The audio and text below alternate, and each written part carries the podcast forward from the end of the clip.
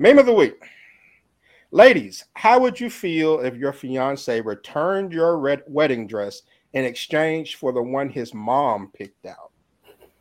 So you picked out your wedding dress and he took it back because your mom thought that you would look better in another one. And who wants to go first? Raise your hand. Who wants to go first? Erica, go ahead.